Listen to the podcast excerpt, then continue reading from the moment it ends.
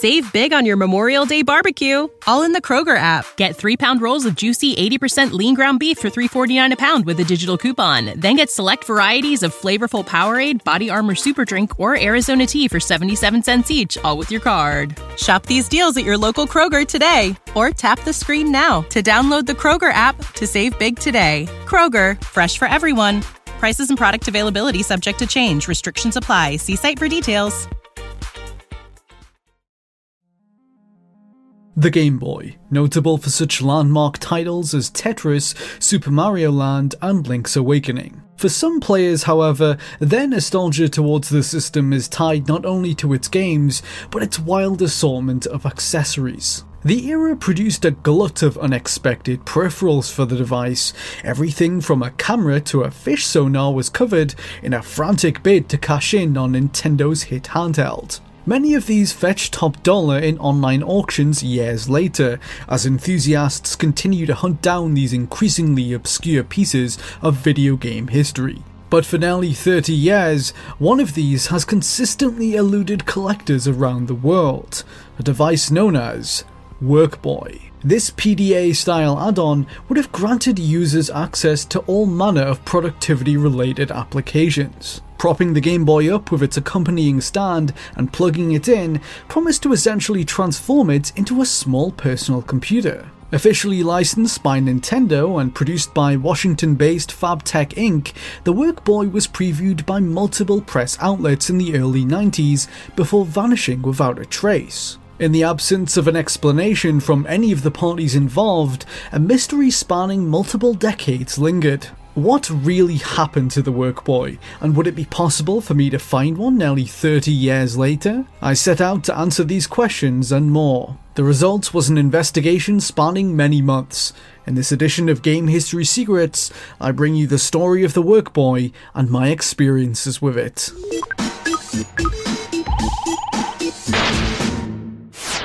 You can have all the power and excitement of Nintendo right in the palm of your hand.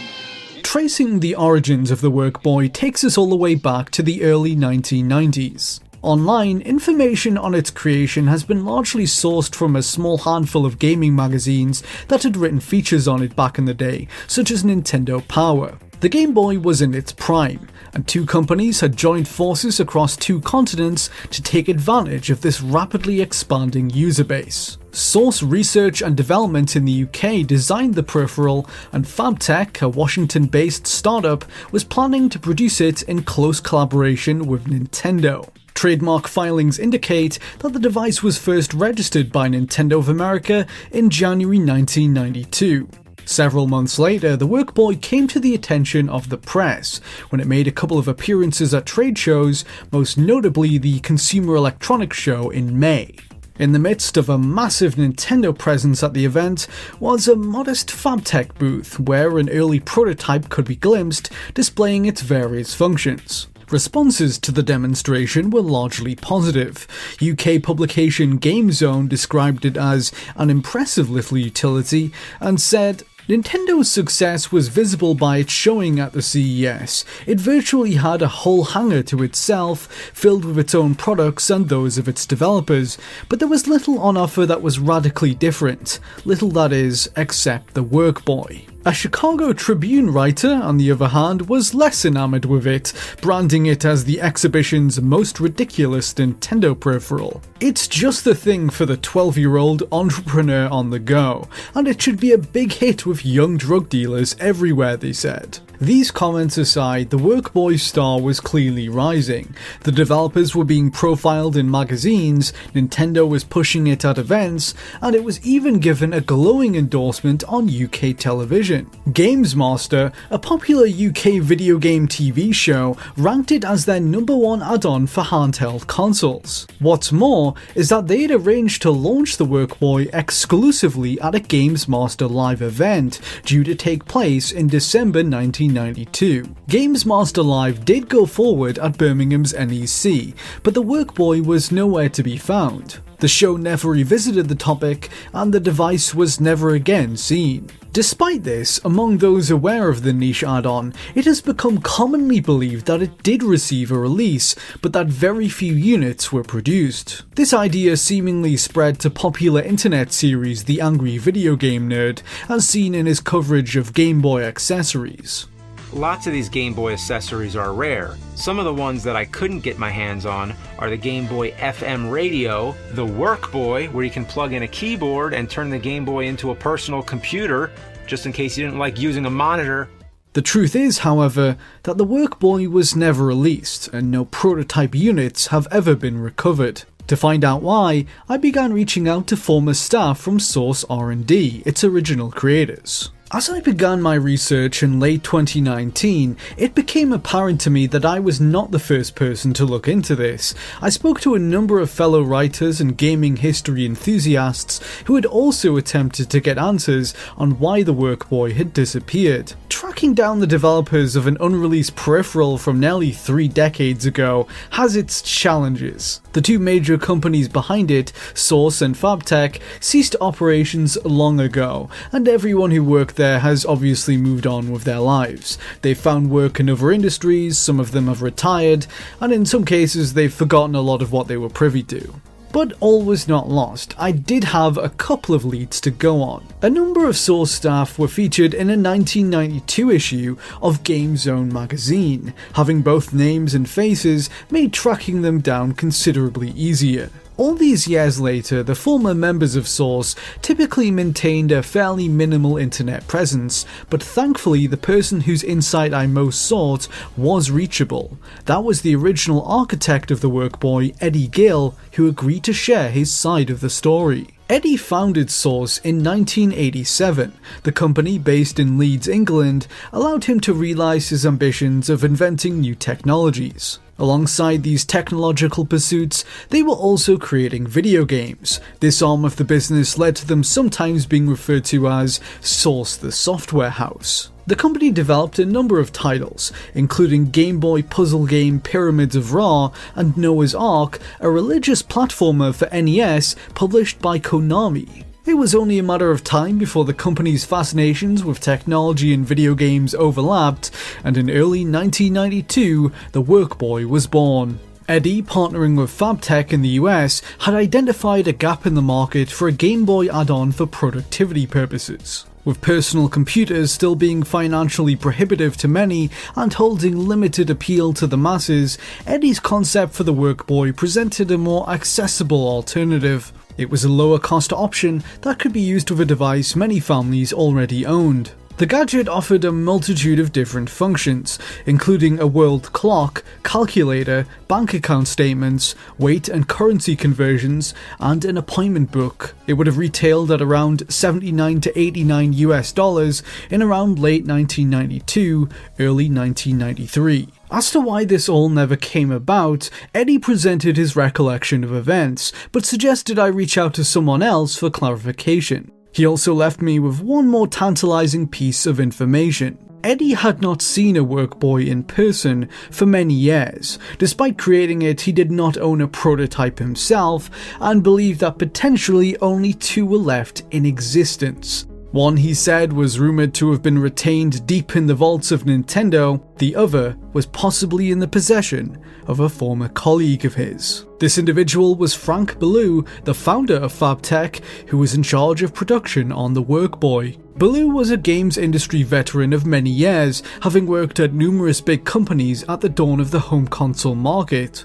Years later, he had left the business behind and was imparting his wisdom at speaking gigs around the world. Skyping in from his home in Athens, Greece, Frank regaled me with how he came to be in charge of a lost Game Boy add on. His time in the industry started in 1975 at Atari, where he became the vice president of marketing at their coin operated games division. There, he helped steer the company's game output through an unprecedented period of growth. Ultimately, however, Frank was fired from the video game giant in 1982. He claims this happened as the company's management was restructured to incentivize Atari exec Don Osborne from leaving to work for a competitor. Frank ended up at Nintendo of America in 1983, placed in charge of sales and marketing at their coin-op division. After nine months in the job, he was headhunted by arcade game producer Gottlieb, known as Mylstar Electronics at the time, to run their pinball and video development. Frank says he departed Nintendo on very good terms and was even told by Nintendo of America founder Minoru Arakawa that he had an open invitation to return. This was an offer Frank ended up accepting much sooner than anticipated. Less than one year later, he quit Mylstar following friction with their parent company Columbia Pictures. After nine months, I went back to Nintendo. Howard Lincoln, who is senior vice president, goes, Frank, what do you mean? That, that, that, that Arakawa and Ron Judy are nuts. How do we know you won't do this again? I go, Howard, Howard, if somebody offers me a 35 40% raise again, I probably will do it. After several years at Nintendo, the winds of change were sweeping the industry. As their grip on the home console market tightened, the arcade industry was steadily becoming less of a focus for Nintendo. Shortly after releasing their PlayChoice 10 cabinets in 1986, Frank made the decision to leave and form his own company. As I told Nintendo, I got guys, you've got more to offer the industry. And, and I go, I've got more to offer the industry. They go, Frank, we thought you would say that, but we understand. In 1987, Frank formed Fabtech, a game publisher and technology company whose name was derived from its own initials. We had some shit games like everybody else, but but we had some classic games. Uh, a game called Cabal, which did very very well for us. While heading up Fabtech, Frank was also running the American branch of Japanese arcade game manufacturer Irem. It was through that job that in the late 80s he met Source founder Eddie Gill, creator of the Workboy. Eddie was so so far ahead of his time. Overall premise for the Workboy was parents are going to get tired of buying games for their kids. Let's buy something that the parents and grandparents will think it's useful for them. As our chat led into his time developing the Workboy, Frank casually dropped a bombshell on our conversation. I'm looking uh, over it in my bookcase, one of the original Workboys, just just sitting there, you know, and uh, you know it it it it, it could have been something.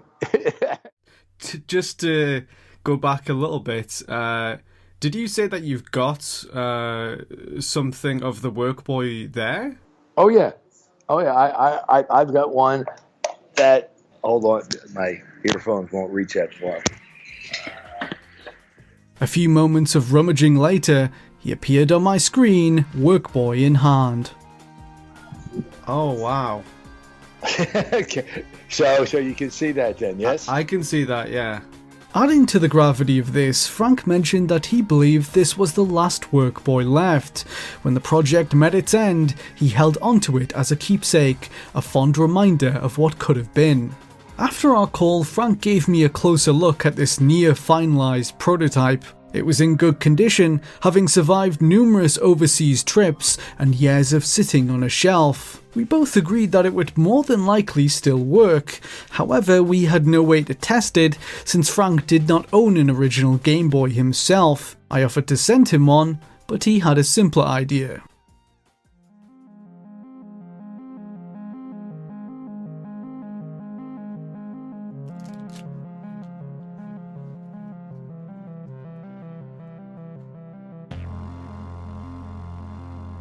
A few weeks later, it arrived in my mailbox.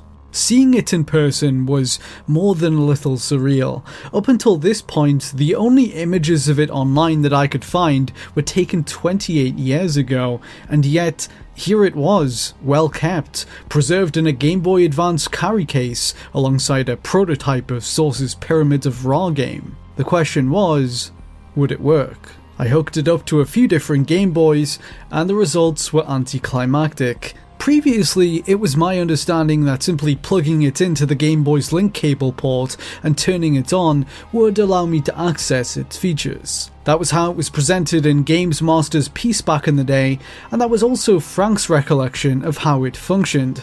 But when I plugged it in, basically nothing happened. The Game Boy wasn't visibly affected in any way, regardless of whether or not I had a cartridge inserted. There was one sign of life, however. Plugging it into a powered on Game Boy caused the Workboy to emit a fairly loud beep out of the speaker on its underside. I caught up with Eddie Gill, whose comprehensive knowledge of the device allowed us to diagnose the issue.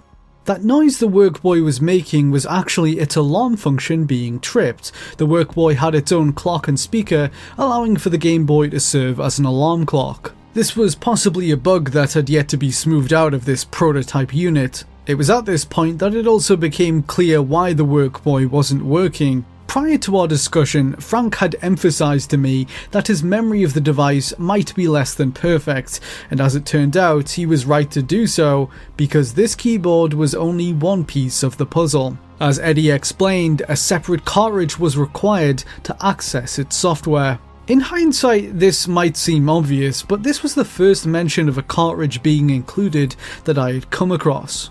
None of the original literature from the project referenced one, nor did any of the magazine write ups I had seen. I went back to the drawing board and started reaching out to some other former developers to see if, by some remote chance, someone still had the software we needed. It was then that one of these game industry alumni raised a possibility I had only briefly considered. Starting in April 2020, following a number of high profile security breaches in the previous two years, the contents of some hacked Nintendo servers leaked online. The files, originally linked to on 4chan, encompassed a mammoth hoard of data going back decades. This gigantic dump of illicitly obtained intellectual property was christened as the GigaLeak.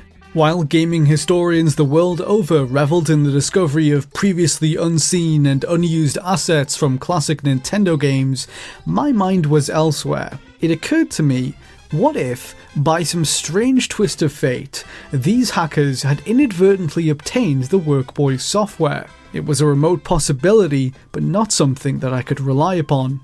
Several weeks after recovering the peripheral, the dust was settling on the most significant Nintendo data leak up until that point. I was waiting to hear back from a potential lead when the final piece of the puzzle slid into place. On the 9th of September 2020, another big leak of Nintendo data spilled out onto the internet, and enthusiasts quickly began rifling through it. I was put in touch with one such individual, a contributor to the cutting room floor, known only as Waluigi. They had excavated a ROM from the latest drop, originating from Source and Fabtek. It was none other than the very Workboy software I had been searching for. After 28 years of essentially nothing, the software had leaked within only a few weeks of me obtaining the prototype hardware. This wild coincidence wasn't lost on myself and the members of the Source team I'd been speaking to. For as ethically questionable as these leaks were, one upside was that they were reuniting former developers with their long lost work. Eddie Gill, for instance, later told me that he never imagined having a copy of this software again. In the hours after this data was posted, a small handful of interested parties began tinkering around with the Workboy ROM, though initial attempts to emulate the software were met with mixed results. The title screen and a menu displaying several different options were accessible, but the applications themselves crashed upon selection. The only one that worked as intended was the Calculator app, where users could move a cursor around the screen and push buttons. It is, as I mentioned earlier, this software is only one piece of the puzzle. It was built to be used by a peripheral. The Workboy keyboard is not just an accessory, it is intrinsic to the software on a programming level. Without modifications, raw emulation could only take us so far. It was built to be navigated using the buttons on this keyboard. The Game Boy's inputs had limited functionality. Furthermore, the Game Boy does not have a built-in clock, the Workboy keyboard does. Without the add-on, there is no way for the clock app to be able to read the time. There were other complications to weigh up as well. Eddie shared that the game cart they were developing contained a small amount of memory, as did the Workboy keyboard itself. With all of this said, the time had finally come to put the device to the test and introduce software to hardware. After close to three decades of dormancy, there was no guarantee that this, potentially the last remaining Workboy, would still work. I burned the ROM to a rewritable cartridge, inserted both cart and add-on, then powered it on. The Workboy's usual beeping came out of the speaker once again, but as I booted up the software, the alarm gave way to silence. A push of the keyboard's return button confirmed that it was functional. In fact, it worked without any issues. The buttons across the top of the keyboard allowed instantaneous access to each application. Switching between them was a swift and easy process. All of the errors present in emulation were gone. The clock did think that it had been awakened in the year 2055, but aside from that, it was working, as were all the other apps. The Workboy had lived. In total, the software features 12 individual applications, and most of them have secondary functions within them. The most straightforward of these is the clock, which displays the time in both analog and digital formats. It has an alarm feature as well. There is a basic calculator which you operate by pressing different letters on the QWERTY keyboard since it lacks dedicated number buttons. The keys are labelled above them with their alternate functions in the calculator app. The address book app would have allowed users to record phone numbers and other info in a database, although its functionality in this build is limited. By inputting phone numbers into the Workboy, players could use it as a digital phone book and automatically dial numbers by playing the dial tones into a phone. The Workboy sports a variety of conversion related applications too. For one, you can view the difference between Fahrenheit and Celsius temperature scales with its interactive thermometer. Another app offers conversion between metric and imperial systems with a plethora of different options like inches to centimeters, feet to meters, and pounds to kilograms. On top of that, the device even offers currency conversion, although it requires an added degree of input on the part of the user. The user must manually insert the exchange rate between the two different currencies before the Workboy can begin crunching the numbers. This is of course because the device has no way of automatically updating the rates itself. On the topic of money, the Workboy also has facilities for helping manage savings. Users can manually input their income and expenditure to keep track of their finances. Data inputted can be saved to the Workboy's records and reviewed later. The remainder of the Workboy's tools relate to world geography and languages. The World Functions app includes what it calls a mini translator. These can search individual words or peruse a glossary of subjects to choose from, such as greetings, travel, food, weather, medical, and emergency. Each category includes a number of common words and phrases that can be translated between English, German, French, Spanish, and Italian. The rest of the Workboy fully supports these same five languages as well. Lastly is the world map, which allows users to peruse the different countries of the world. Simply type in the name of a country and the map will be highlighted with its location. As a bonus, a select handful of major world nations even include an abridged 8 bit rendition of their respective national anthems that will play when selected.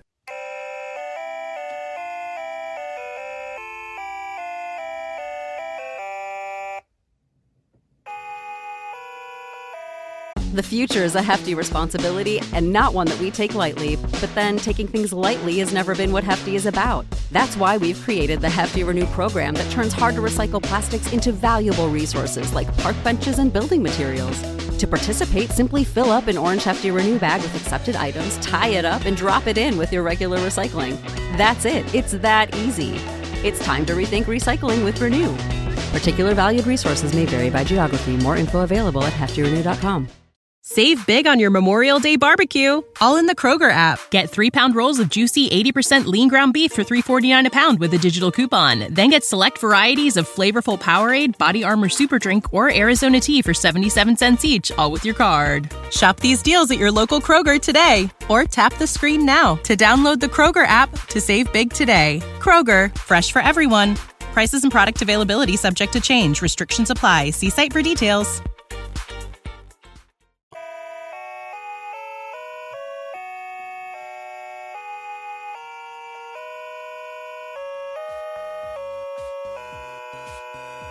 The Workboy contains around a dozen national anthems in total.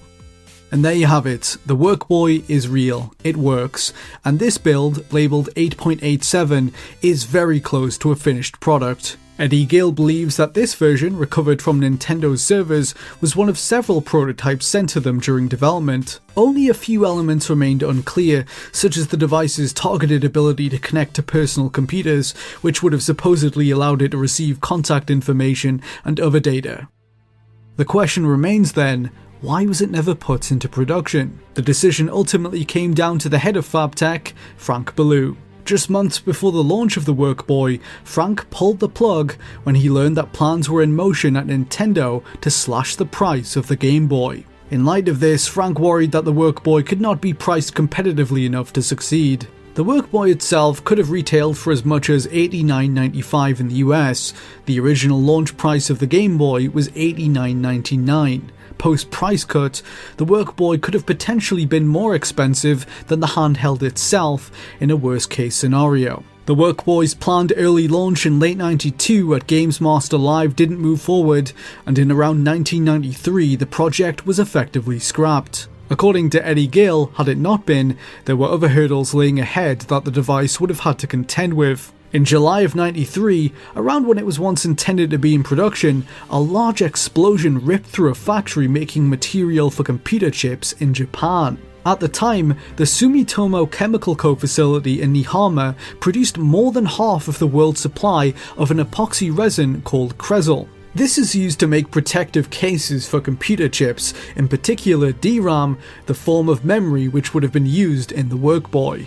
As a direct result of this disaster, the price of DRAM soared. Had the device been in production, this would have been just one of the challenges FabTech would have had to navigate. In spite of this, Frank told me that he does believe the Workboy would have been successful, and that he has his regrets about cancelling it. It was at that time that I made that brilliant, brilliant decision that I kicked myself in the butt for, that I pulled the plug and we didn't go forward because I still think at that price, we we could have sold some units on it. So you you, you regret it? To to to a certain extent, yes. I'm I'm looking over it in my bookcase, one of the original Workboys, just just sitting there, and uh, you know it it it it, it could have been something.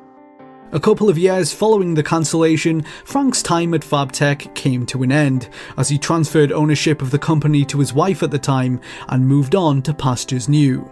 Eddie Gill, on the other hand, continued to toy with the idea of the Workboy. His original design helped inspire a new device he patented in 1994 for a personal communicator with a keyboard and touchscreen. Gill later licensed this design to Nokia. It became the basis for the Nokia 9000 series of devices that launched in 1996. A few years later, Eddie became a design consultant at Nintendo, where he helped draw plans for a number of accessories that also never came to be. Among his ideas was a revamped Workboy for the Game Boy Advance, which held the tentative name Workboy 2. It encompassed many of the same features of its predecessor and was planned to have online functionality of some kind, such as email and web browsing, as well as a word processor. Production on the Workboy 2 never moved forward, and no prototype was ever built. All that remains of it are these concepts, showing the keyboard and shell that would have attached to the handheld. Eddie left Nintendo in 2001, marking the end of his decade long endeavours to bring a productivity add on to the Game Boy. Many of the Workboy's features are today taken for granted in modern devices, but it isn't hard to appreciate the novelty it would have held back in the early 90s. In an era before widespread internet access and smartphones, this was a Swiss Army knife of productivity applications running on something as simple as the original Game Boy. Whether or not it would have found an audience, however, is something we will never know. By the late 90s, Nintendo was enjoying a comfortable lead over the handheld video game market. With Sega all but vanquished in this corner of the industry, the Game Boy and its successor, the Game Boy Color, were dominating. It was in light of these high sales that Nintendo had been exploring a number of ways to expand upon the Game Boy line through peripherals and add-ons, and in 1999, the company hit upon an opportunity. Approached by a former executive of theirs and an inventor from the UK, Nintendo of America was presented with a chance to realise one of the most ambitious Game Boy attachments of all time. This first party add on was poised to open up a world of wireless communication to Game Boy Color users, including email, web browsing, photo messaging, and much more. The story behind this device has remained an obscure secret of Nintendo history for over 20 years, until now. In this episode of Game History Secrets, I reveal the never before seen Nintendo Page Boy and what happened to it.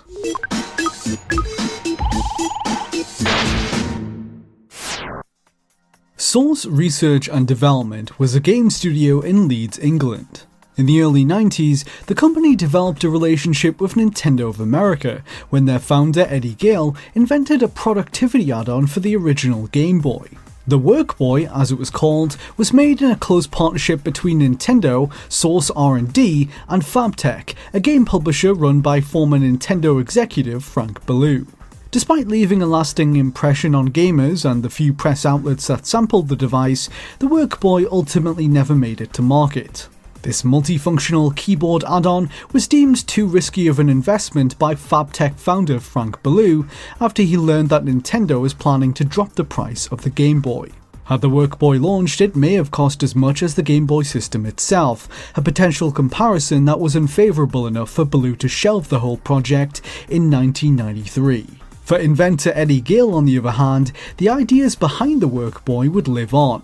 The concept inspired him to create an original design for a mobile phone and communicator as head of research and development at a company named Maxim Philips. In 1995, the gadget was bought by Nokia and was eventually turned into the Nokia 9000 series of devices. The Workboy was never able to see an official release, but Eddie's drive to develop a Game Boy add on was far from extinguished. It was in late 1997 that he left his position at Maxim Philips to pursue what he considered to be a spiritual continuation of the Workboy with new ideas of its own. He independently started work on this new project, drawing plans for a Game Boy Color add on based around communication. The project, however, required plenty of technological savvy, and for that, Eddie reached out to his brother Christopher Gill, an experienced programmer and digital artist. While Eddie's speciality was ideas, he told me, Chris excelled in realizing those ideas from a technical standpoint.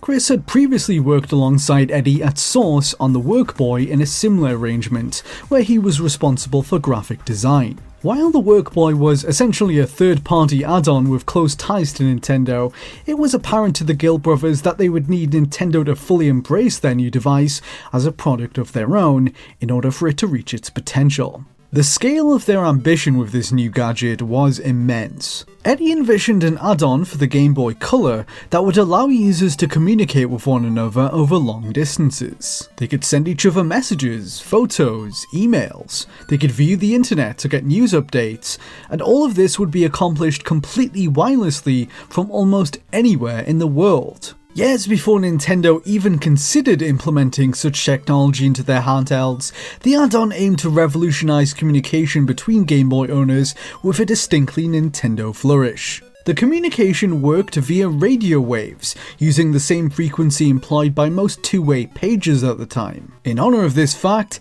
Eddie named the device Page Boy. The group formed to create this new product would come to be known simply as Wizard.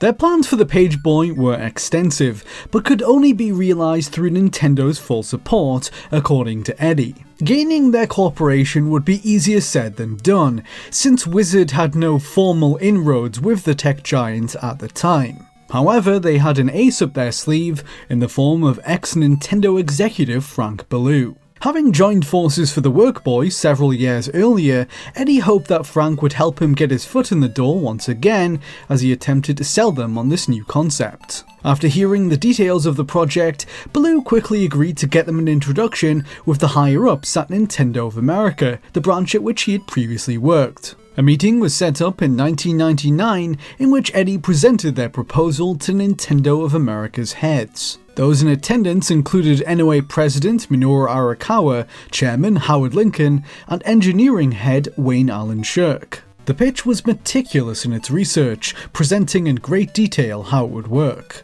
This included a technical breakdown of how the page boy would transfer data by way of radio telemetry and concept images of both hardware and software. Not only did they have documents and art showing what it would look like, Wizard had commissioned the creation of physical models of the device via Serious Model Making, another company in Leeds, England. As well as all of this, the group had built a visual demonstration in Microsoft PowerPoint, previewing what the Page Boy would look like in action. All of its major targeted features were on display in this interactive tour of the proposed software, such as messaging and internet access. In my research, I was able to recover a version of the demo used to sell their ideas to Nintendo. The software was heavily themed around the company's iconic mascot Mario, complete with Wizard's own take on the music from the Mario games and even some voice acting. To start off with, the title screen art featured the character posing with a version of the Page Boy logo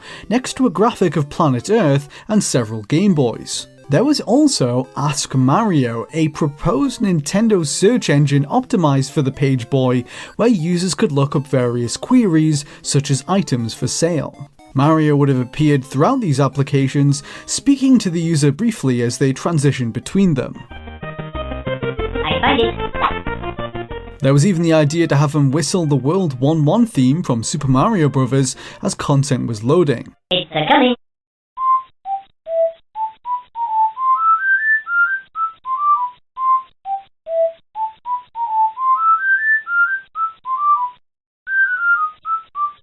Find it.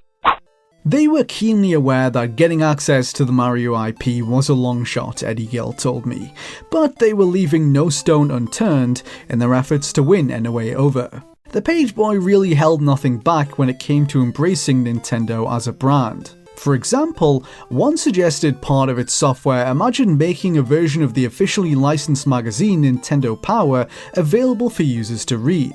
Pageboy owners would have been able to read up on the latest game news and reviews, all on the handheld. In addition to this, was a highly ambitious feature named Game Boy TV.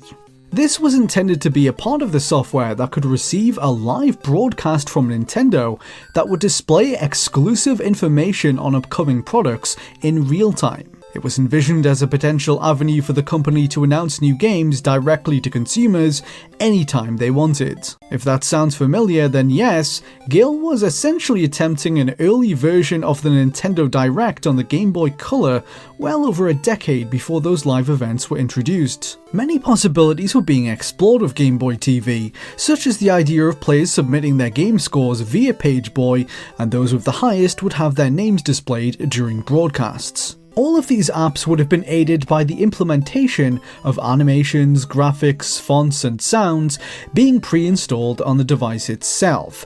This would have allowed for minimal data usage and quicker loading speeds with a targeted rate of around 400 characters per minute. Alongside gaming previews and reviews, Pageboy users were also supposed to be able to get access to world news, sports results, and weather forecasts. The latest weather information would have been accessed via a scrolling map, not dissimilar to the interface Nintendo later employed for the Wii's weather channel. The add-on's premier feature, however, was its two-way messaging. Users would have been able to type out a message on their system, then choose pre-stored animations, music, and themes to bring it to life. For instance, they could select a letter with a happy birthday song and an animation of a birthday cake. It was also suggested that the Page Boy would have been able to connect to existing Game Boy peripherals to expand its capabilities. Wizard hoped that owners of the Game Boy camera could take photographs of themselves using its front facing camera and share them with one another. In other words, they wanted to allow users to message selfies to one another,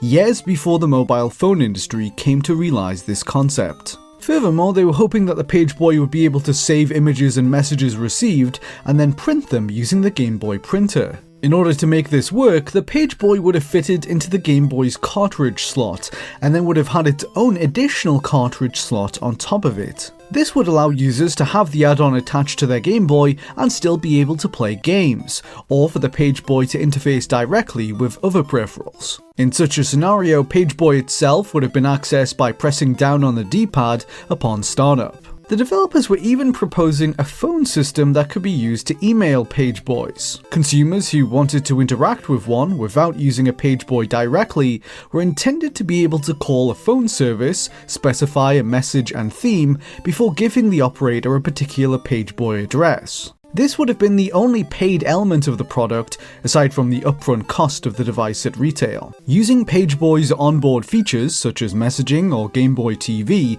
would have been entirely free. No subscriptions or accounts were required either. All of this and more was presented to Nintendo of America at their initial meeting, and the response was one of immediate fascination, according to Eddie. NOA President Minoru Arakawa took a particular interest, believing it had the potential to be a commercial success. He responded by greenlighting an internal investigation at Nintendo as to how they would get the product to market. The Wizard Group's efforts, 10 months of rigorous research had paid off as Nintendo agreed to work with them directly on this new project. Eddie signed on at Nintendo of America as design consultant in summer 1999, and from that point on, the Page Boy was being looked at as an internally made first party add on for the Game Boy line of systems. As per the suggestion of Peter Eck, Nintendo of America's director of network products, the project was given the codename Cheetah. For the following months, Eddie worked with a team at Nintendo of America, further exploring the many possibilities of the add on. Among these were considerations for allowing the device to unlock additional content in games. For example, players could theoretically access an exclusive level or item if they had the Page Boy attached, using its radio capabilities to allow for live authentication. On the other hand, its planned clock app was reminiscent of the Workboy with essentially the same set of functions, the time displayed in analog and digital formats, as well as an alarm capability. In another leaf out of the Workboy's book, the Page Boy would have required its own batteries, two AA's in this case, and would have had its own built in memory. Some thought had been given as to how it would function as a physical product also. In addition to the physical models that were made, the team was weighing up the option of adding a clip that would allow the Page Boy to be attached to a belt or other item of clothing. Documents indicate that the device would have vibrated when a new message was received. Nintendo's investigation into the Page Boy spanned about three years, starting in 1999 and coming to a close in summer 2002. During this time, Eddie had gained the interest of PageMart, a company based in Dallas, Texas, which operated a narrowband personal communications service network that allowed for two way paging. After the network's launch in 1998, PageMart was set to become a major player in the communications market and was having preliminary talks with Eddie's team to provide the network service that would be the backbone of the Pageboy. Nintendo's Peter Eck eventually took over negotiations as they progressed. A great deal of time was spent deliberating over how the add-on would send photographs over the air from the Game Boy camera. Nintendo brought in their own experts to examine the situation who expressed concerns about file compression. However, Eddie was able to reduce the size of pictures imported from the camera by removing every other line of pixels from the screen. The end result, he said, bore a resemblance to 1960s television displays. It was an unconventional solution that impressed Nintendo and allowed the team to hit their file size target. What had initially sold Nintendo on the Page Boy in general was its potential as a product for international audiences. However, over time, it became clear that potential wasn't as strong as had been initially believed. Nintendo liked it on paper by all accounts, but from a technological perspective, it would have only been feasible in a limited number of markets, such as the US. Their investigation found that there were no cost effective duplex wireless data networks covering Japan or Europe at the time. Had the Page Boy moved forward, it would have therefore been limited to North America. It was deemed by Nintendo's management back at its Japanese headquarters that this would have gone against the core appeal of the device. Nintendo wanted it to be universally available and functional around the world. This, they believed, was key to its success. The Page Boy was shelved for good in around July 2002. The outcome was disappointing for members of the team like Eddie Gill, but he told me that he was more than understanding upon learning the news and ultimately agreed with their decision. The device would have been doable, they believed, in America, but limiting its scope to one territory essentially defeated the point of what they were trying to accomplish. A ubiquitous add on for the Game Boy Color's massive user base that would have allowed consumers from all over the world to communicate with one another, and for Nintendo to deliver information to each one of them directly. The Page Boy was quite literally too ahead of its time for its own good, but in many ways it foreshadowed a number of innovations that Nintendo themselves would end up adopting. Game Boy Live could be seen as an early precursor to the Nintendo Direct, a messaging system that worked via automatically assigned email addresses similar to the Wii's, news and weather channels, bonus content exclusive to those who owned a certain accessory, live high scores being accessible to users, in pitch documents, the Page Boy was even being pushed with the phrase anytime, anywhere, a slogan that was later used to market the Nintendo Switch. In the end, no actual prototypes were produced for the device, and all that remains of it is what I've shown you in this video. It's possible Eddie Gill shared that Nintendo might have retained some of the physical models made for the project, but nothing playable exists other than this demo presentation. The Page Boy finds its place in Nintendo history as an add on that could have changed the way they did business, from the way playable content was distributed to how they announced games themselves. Had it made it to market, there were thoughts about bringing it to other handhelds like the Game Boy Pocket and whatever future platforms Nintendo was planning. But without that first device making it into production, it instead joins the Workboy as another innovative accessory that will always leave us wondering what could have been. Thank you.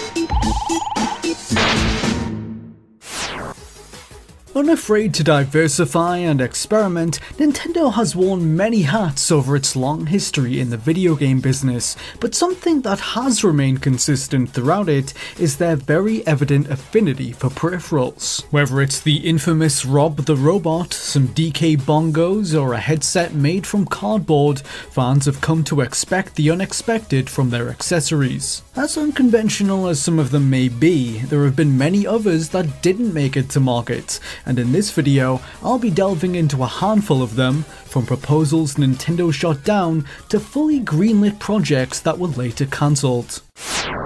We begin with the oldest case study on our list, which takes us all the way back to the third generation of home consoles. The NES sported its share of unusual accessories, like the pressure sensitive power pad or the notorious power glove. A similar such curiosity almost joined their ranks at the start of the system's lifespan, as revealed years later by ex Nintendo Game Master Howard Phillips. The company had been extensively mulling over the concept of an officially licensed Nintendo knitting machine. The device would have connected to the NES to knit sweaters, and users would have been able to choose from a multitude of different patterns. According to Phillips, it was Nintendo of America's president Minoru Arakawa who instructed him to pitch the product to Toys R Us founder and chairman Charles Lazarus. He was apparently given very little notice, about 30 minutes in fact, to prepare for the meeting. His presentation included a live demonstration of the prototype knitting machine in action,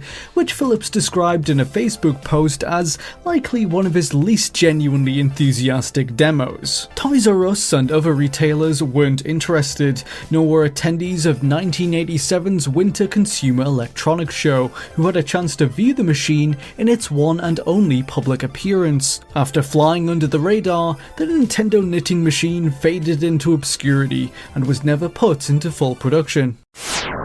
The GameCube went through various iterations over the course of its conceptualization. Nintendo, in their perpetual search for new innovations, trialed a number of emerging technologies during its creation. This led to multiple unrealized peripherals that were considered and prototyped extensively. The first was a GameCube controller which included motion sensors. Nintendo's history with such technology is well documented. The company quietly experimented with it for years before building it into hardware like the Wii.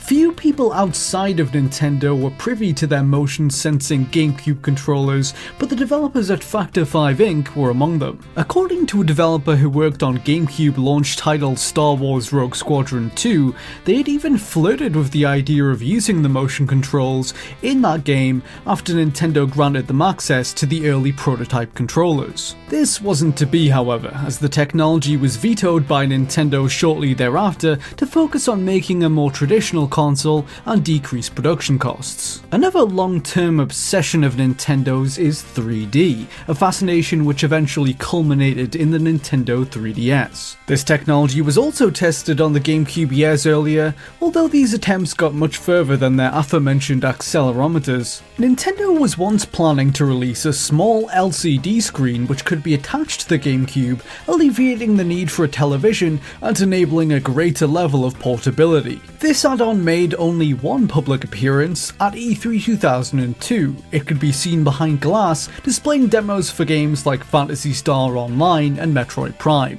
Unbeknownst to attendees, the prototype unit had a hidden feature, which remained a company secret until former Nintendo president Satoru Iwata revealed all years later. It was fully capable of displaying glassesless 3D via the same method of autostereoscopy used by the 3DS. In 2001, producer Hideki Konno had been involved in creating a 3D version of Luigi's Mansion that would use this device. It had depth, so it really pulled you into the world of the game. I thought it was great, Konno said. Despite this positive internal reception, it was held back from release by production costs. Liquid Crystal was still expensive back then, and no matter how new an experience we could provide through the games, there would have been a need for players to buy the LCD as an accessory. There was even talk that it could turn out to be more expensive than the console itself. While Nintendo's version never came to market, third party manufacturers stepped up to the plate with their own LCD screens minus 3D and battery packs, allowing the GameCube to be fully portable. In 2007, Factor 5 Inc. proposed to Nintendo rebooting some of their long dormant franchises like Kid Icarus and Pilotwings. For the latter, the studio envisioned an original peripheral to be released alongside it. This was a pair of glasses with two infrared lights mounted on them, a gadget inspired by a 2007 viral video from computer scientist Johnny Lee. In the video, Lee demonstrated a setup using a Wii remote and infrared glasses that could produce a 3D effect, as well as tracking the user's head movements. The user would position a Wii remote facing away from their screen towards them. The Wii remote's IR camera would then detect the infrared lights in the glasses, transmitting this information to a computer program. The end result was the user's ability to adjust their view of the camera in the program by moving around the room and tilting their head. Factor 5 wanted to adopt Lee's concept and use the peripheral in their Wii games. Players would have been able to seamlessly adjust the in-game camera via head tracking, presenting a possible solution to the Wii Remotes and Nunchuk's lack of a second analog stick. According to the studio's president Julian Eggebrecht, they were talking with Nintendo in 2008 to potentially produce the device, although they weren't interested in making either of their proposed reboots. The heads of Factor 5 persisted nevertheless and decided to develop their Pilot Wings game as an original IP called Wii Fly. Another publisher named Zoo Games picked the game up and with it their Wii Glasses peripheral. According to Zoo Games co-founder Lee Cummings, they had planned to produce the glasses in-house and were holding discussions with potential manufacturers in order to do so. In the meantime, the team was creating prototypes using parts from disassembled Wii sensor bars. However, the rocky economic climate of late 2008 forced Zoo Games to go out of business, leaving their Factor 5 projects without funding. A previously interested Nintendo declined to intervene, and Factor 5 Inc., unable to pay its workers, closed in December 2008. The Wii's head tracking glasses would never see the light of day as a result. The two games that did support it, Wii Fly and Star Wars Rogue Leaders Rogue Squadron Wii, never saw release either. One Nintendo accessory that did eventually launch was the Wii Zapper. This plastic mold could house the Wii Remote and Nunchuk to mimic the feel of an arcade light gun. Debuting alongside Zelda spin off Link's Crossbow Training, it would go on to be supported by only a handful of games throughout the generation. The original vision for this peripheral was quite different from the final product, however. Initial designs imagined a device with slightly higher production quality that would have effectively served as an add on for the Wii Remote, more akin to the Nunchuk. A prototype model for this iteration of the Zapper was shown off at E3 2006. Unlike the finished design, it more closely resembled a shotgun as opposed to a submachine gun. The device would connect to the Wii Remote's connection ports and had its own control stick built in. It also had a trigger hole with one large button instead of the Nunchuk's two shoulder buttons called Z and C respectively. As development went on, this prototype Zapper was given its own independent rumble feature. Players could insert one additional AA battery into the device, which would provide rumble feedback to the whole Zapper when players successfully hit a target in their demo. Nintendo's sources explained that concerns about pricing were to blame for this version of the Zapper being nixed. A comment from Nintendo designer Shigeru Miyamoto in an Iwata Asks interview seems to support this suggestion. We decided against it because we really didn't want customers to have to buy the extra batteries. That's one of the reasons developing this product took so long. Its rumble functionality and control stick stripped out, the Wii Zapper was essentially reduced to a plastic shell. It was finally released in late 2007.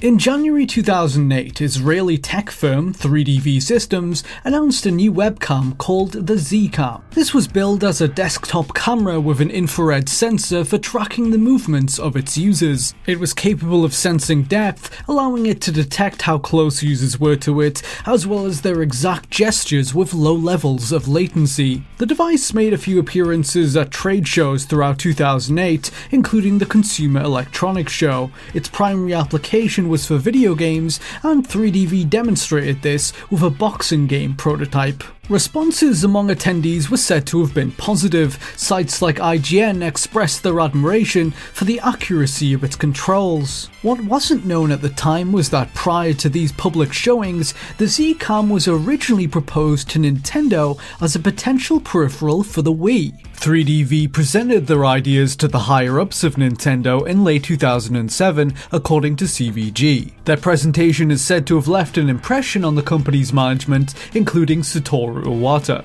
They apparently showed off their aforementioned boxing demo and a prototype of the Z-Cam with voice recognition functionality. They presented it as a new twist on the motion controls that Nintendo had pioneered, reasoning that it would be a natural fit for the platform's audience. Although their presentation is said to have impressed them, Nintendo ultimately did not agree. According to a source from their Kyoto HQ, Iwata himself raised concerns about input lag and that it would be too costly to sell as an additional accessory. For context, the Zcam was later set to be sold as a standalone product for PCs at an estimated price of $100. The two parties consequently went their separate ways, and the Zcam would never officially be released. Microsoft bought 3DV out in March 2009, and three months later, they revealed Project Natal, an Xbox 360 peripheral using essentially the same technology. After some cost cutting measures which downgraded the hardware, it was released as Kinect in late 2010. One of Nintendo's more infamous unreleased peripherals is the well publicized Wii Vitality Sensor. This gadget was unveiled by Satoru Iwata at E3 2009, where he briefly discussed its potential applications. The Vitality sensor was a small device which could read the user's pulse from their index finger. It would connect to the Wii remote and send this information to the Wii console, allowing games to monitor their pulse during gameplay. If Iwata's comments are any indication, Nintendo saw the accessory primarily being used as an aid to lower the player's heart rate and help them relax. He also discussed it being used to extrapolate other information from inside the body, such as mood and anxiety. The company even foresaw the potential for software using it that would help people fall asleep easier. At its reveal, no release information for the Wii Vitality sensor was provided, but internal estimates expected it to arrive in late 2010. Following E3 2009, no further details were provided for some time to come.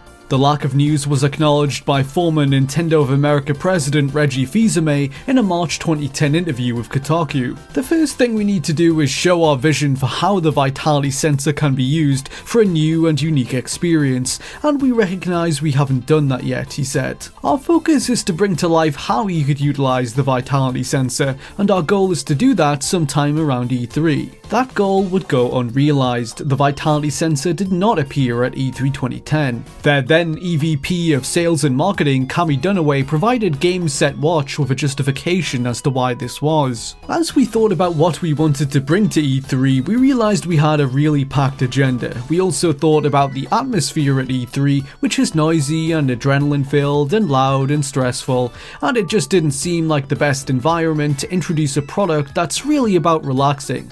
So we decided we'd think about other venues that would be more appropriate. As time went on, this pledge wasn't followed through on either, and updates from Nintendo on the accessory stopped. Rumours swirled about its cancellation in 2010, but it would be another three years before the company would officially reveal its fate. The project and its related software had been shelved amid concerns about the device's reliability and its viability as a commercial product. In July 2013, Satoru Iwata explained to Nintendo's investors, We could not get it to work as we expected, and it was of narrower application than we had originally thought. Nintendo had carried out extensive trials for the accessory throughout the twilight years of the Wii within the company. 100 employees tested the vitality sensor, but it was found that it only functioned as intended for 90 of them. The device was supposed to work by observing the waves produced by the pulse and interpreting this information to quantify how tense or relaxed users were. However, the technology was too simplistic to do that accurately for 100% of users. It therefore fell short of Iwata's standards, although he expressed the company's desire to one day try again if the technology allowed it. We would like to launch it into the market if technology advancements enable 999 of 1000 people to use it without any problems, not only 90 of 100 people. I actually think it must be 1000 of 1000 people, but it is a little bit of a stretch to make it applicable to every single person. Did you also know that there's hidden data within Ocarina, Ocar- Ocarina, Ocarina? Did you also know that there's hidden data within Ocarina of Time that says "I love you"? Or that Rare have outright stated that one of Diddy Kong Racing's playable characters is a convicted criminal? For tons more N64 game facts, check out the video on screen.